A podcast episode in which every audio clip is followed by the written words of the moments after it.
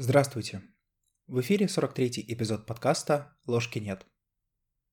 И наконец-таки мы дошли до ключевого понятия в философии Тилиха – понятия «мужество быть». Напомню, что вообще означает мужество. Мужество по Тилиху – это самоутверждение бытия вопреки факту небытия. Звучит немного страшно, но на конкретных примерах становится более понятно – в прошлых эпизодах мы рассматривали два ключевых типа мужества. Первое – это мужество соучастия или мужество быть частью.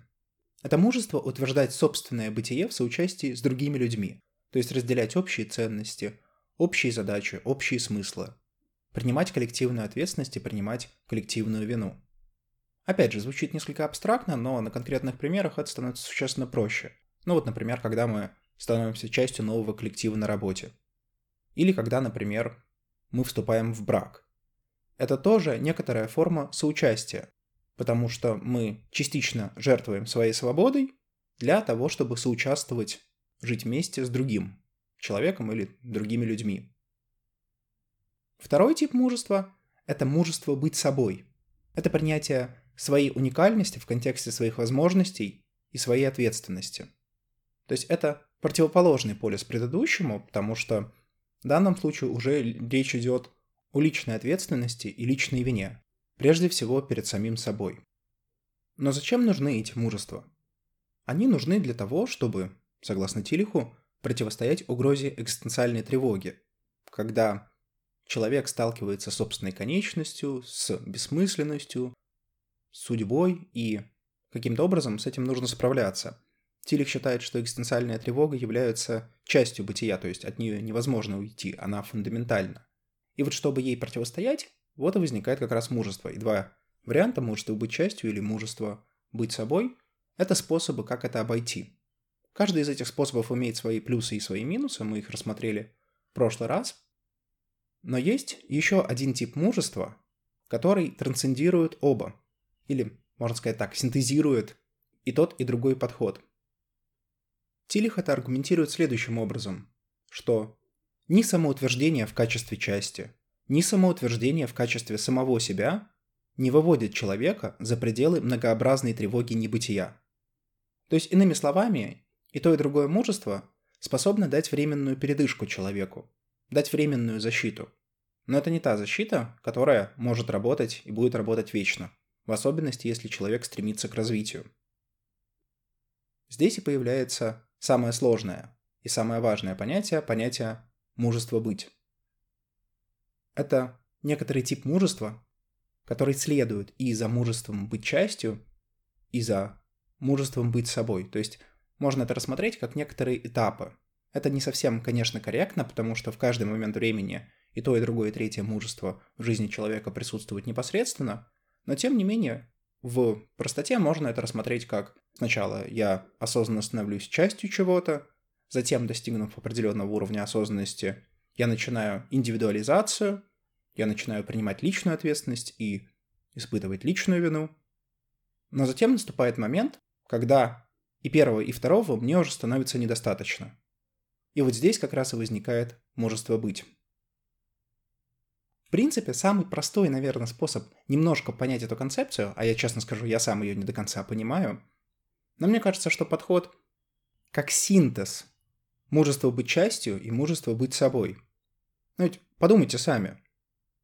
Они ведь представляют собой два противоположных полюса – коллективное и индивидуальное. Мужество быть частью стремится к соучастию, то есть к мистической связи. Здесь сразу вспоминается Юнг – и его а, концепция participation mystic, мистического соучастия. Именно таким способом он описывал то, как мыслят первобытные люди, находясь в мистическом соучастии с природой, с духами, с другими людьми. Они, как таковые, не являются еще личностью. Они не осознают собственную личную ответственность, собственную личную вину. Речь всегда идет в таких историях больше о коллективных каких-то проявлениях. Экзистенциалисты даже придумали специальный термин – экзистенциальная изоляция. Он означает принципиальную, фундаментальную отгороженность одного человека от другого. Согласно экзистенциальной философии, человек испытывает вот это чувство изоляции, и оно бросает его в такое отчаяние, что человек как-то пытается это преодолеть. Ну и самый простой способ преодоления очевиден. Это межличностное взаимодействие. То есть вот этот факт изоляции, получается, толкает нас к соучастию с другими людьми. То есть мужество быть частью – это коллективный полюс. Но есть и другой. Это мужество быть собой. Этот полюс уже стремится к индивидуальности.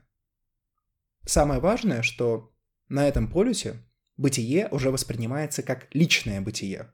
То есть мне не столько важно, как живет та группа, которой я принадлежу, страна, город, э, коллеги. Это все замечательно и важно, но наиболее актуальным для меня становится мое собственное бытие. То есть я понимаю, что только я сам могу отвечать за то, что со мной происходит. Здесь очень хорошо сказал Сартер. Если его немного перефразировать, это будет звучать следующим образом. Человеком не рождаются, человеком становятся. В этом, собственно, и заключается мужество быть. В юнгианстве есть хорошая концепция героического путешествия, то есть когда эго более-менее укоренилось в мире и начинает стремиться к достижению тех или иных целей, жизненных задач. Обычно это то, что происходит в первой половине жизни после того, как уже прошла первичная сепарация. Так вот, когда оба полюса, и коллективный, и индивидуальный, приняты человеком, осознаны и трансцендированы, то тогда появляется их синтез – мужество быть. И это мужество уже имеет характер веры. Вот вообще слово «вера» имеет очень много странных и нелогичных коннотаций, поэтому давайте об этом поговорим немножко подробнее – Часто под верой, в особенности если говорить об атеистах или всяческих рационалистах, часто под верой они подразумевают какие-то иррациональные убеждения. То есть, перефразируя Тарталиана, кредо ad абсурдом, верую, потому что абсурдно. На мой взгляд, это никакого отношения к вере не имеет. Если ваши убеждения базируются на каких-то случайных факторах или иррациональных, неактуальных причинах, то вы идиот, а не верующий. Вера всегда подкрепляется чем-то. Вера всегда обосновывается. Нельзя говорить о том, что у веры нет убеждений, нет доказательств. Они всегда есть. В противном случае это уже не вера, а просто какой-то заскок. Другой вопрос – что это за доказательства? Для веры доказательства не обязаны быть объективными. Ну, например, заметили вы за собой такую интересную закономерность. Если вы с утра встаете с левой ноги, то день проходит плохо. С правой ноги все отлично. Является ли это объективным знанием? Да нет, конечно. Это непонятное, нерациональное убеждение. Но если оно подкрепляется достаточным количеством значимых для вас фактов, если ваши метафизические допущения или ваша картина мира допускает, что вставание с какой-либо из ног может влиять на то, как пройдет день, а это вполне возможно, потому что мы же не знаем, как все устроено, то подобное убеждение может стать верой. Но если вы просто априори начинаете верить, что в зависимости от того, с какой ноги вы встанете, э, день будет проходить хорошо или плохо, то это уже граничит с абсурдом. Поэтому, когда я говорю, что мужество быть имеет характер веры, я имею в виду, что это то внутреннее убеждение, которое возникает в вас не на основе каких-то априорных иррациональных суждений, а на основе вашего опыта, на основе трансцендирования мужества быть частью и мужества быть собой. То есть это подкрепленное убеждение, которое уже становится верой. Вот я тут еще пару раз употребил слово трансцендирование. Честно говоря, это какой-то такой очень сложный и непонятный, в том числе и для меня, термин, потому что Тилих его употребляет часто, но какого-то конкретного определения не дает. Я это воспринимаю как некоторый процесс. Вот я, например, трансцендирую мужество быть частью, когда, первое, я осознаю, что это такое. Второе, я проживаю это. Третье, я понимаю, из каких частей и из каких предпосылок оно состоит. Четвертое, я понимаю последствия, которые оно, к которым оно приводит. И пятое, я понимаю, что следует за ним. Можно это вот на таком примере рассмотреть. Когда в школе дети проходят сначала, допустим, арифметику, потом математику и более-менее понимают, что происходит, они ее трансцендируют для того, чтобы перейти к алгебре и геометрии. То есть, иными словами, трансцендирование — это как превозмогание того, что было раньше. То есть сначала были какие-то наивные представления, а числа там можно складывать, бла-бла-бла, ну а потом уже речь заходит об аксиоматике и обо всем таком. Не знаю, насколько это определение соответствует пониманию Тилиха, но, по крайней мере, я воспринимаю трансцендирование именно таким образом. Теперь давайте, после того, как проговорили эти термины, еще раз вернемся к определению мужества быть. Мужество быть возникает, когда оба полюса, и коллективное, и индивидуальное, приняты и трансцендированы. Тогда появляется их синтез, который и является мужеством быть.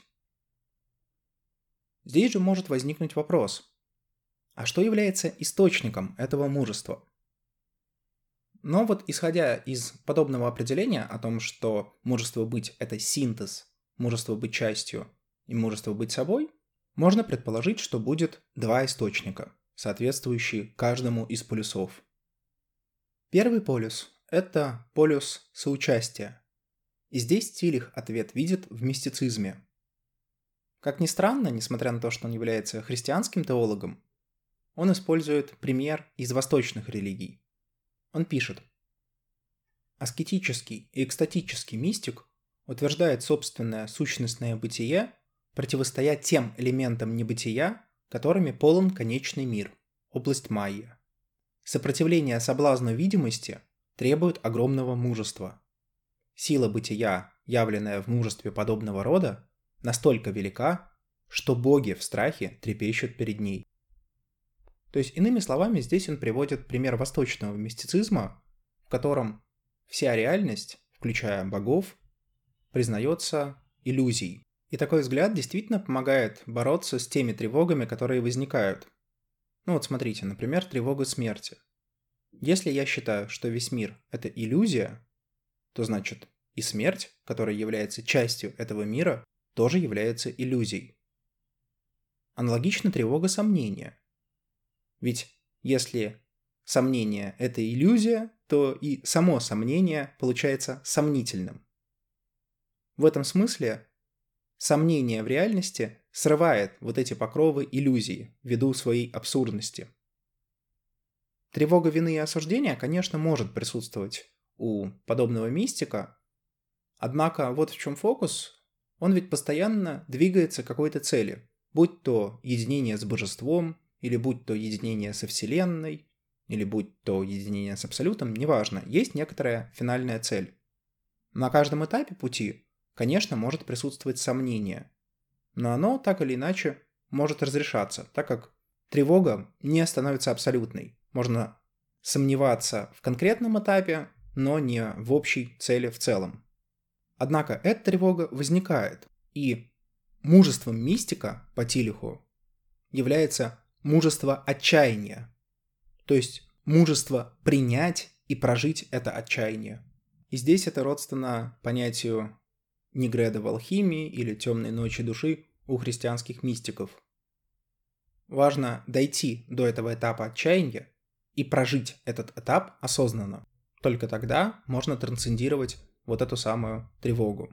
Получается, что высшая форма соучастия выражена в мистицизме, где в качестве цели ставится единение с чем-то, находящимся над человеком и над социумом, естественно, в рамках которого человек существует. Но мистицизм — это лишь один полюс. Второй полюс — полюс индивидуации. Это уже встреча человека с Богом. Юнгианская концепция здесь, на мой взгляд, гораздо более понятна, поэтому я попробую начать с нее. В чем заключается один из основных постулатов юнгианской психологии? Он заключается в том, что юнгианцы считают, что субъективная реальность столь же реальна, как и объективная. Иными словами, то, что происходит в нашем воображении, это не просто какие-то фантазии, а это имеет такой же онтологический статус, что и события реального мира. Иными словами, если я в воображении проигрываю какую-то ситуацию, это столь же реально, как и, например, тот стол, на который я смотрю.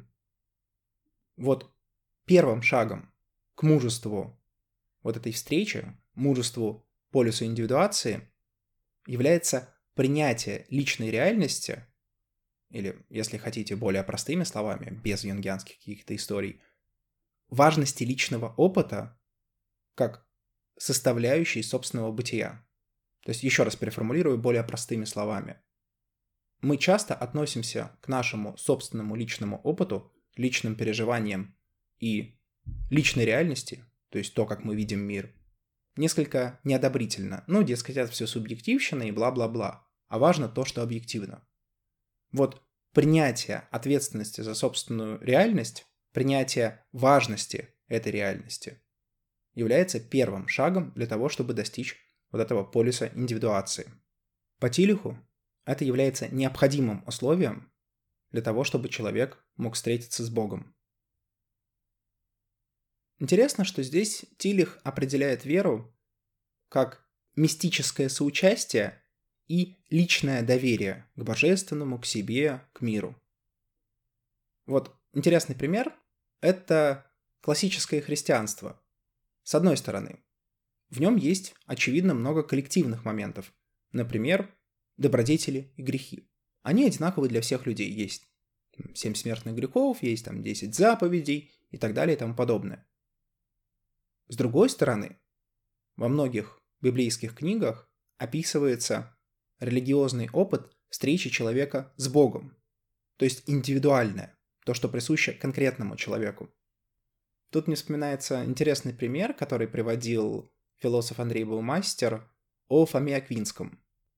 Фома Аквинский, который написал огромное количество книжек, ну, на самом деле это сумма теологии, но в ней столько страниц, что просто диву даешься.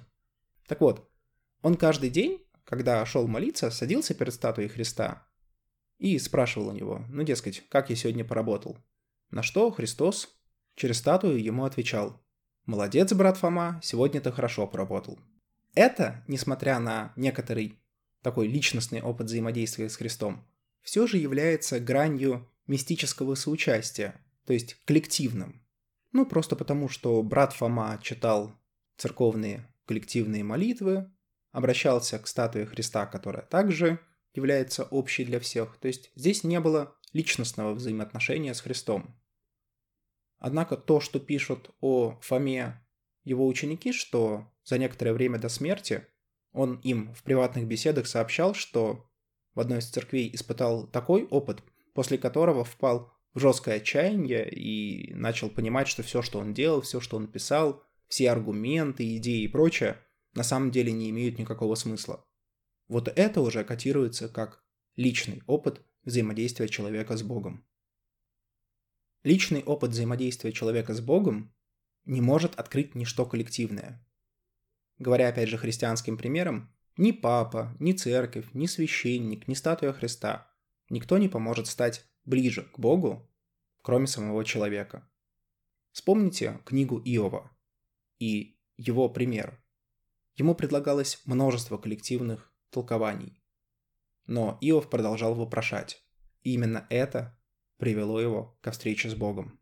И подобная встреча, как сама по себе, так и вместе с мистическим соучастием, позволяет как раз противостоять экзистенциальной тревоге. Тилих про это пишет, что ведь встреча с Богом означает встречу с трансцендентной надежностью и трансцендентной вечностью, что, очевидно, купирует и тревогу смерти, и тревогу судьбы, и тревогу вины, и тревогу осуждения. И завершить я бы хотел еще одной великолепной цитатой из работы Тилиха, метафорой того, что такое мужество быть. Он пишет. Корень мужества быть – это тот Бог, который появляется, когда Бог исчезает в тревоге сомнения. С вами был подкаст «Ложки нет». До новых встреч!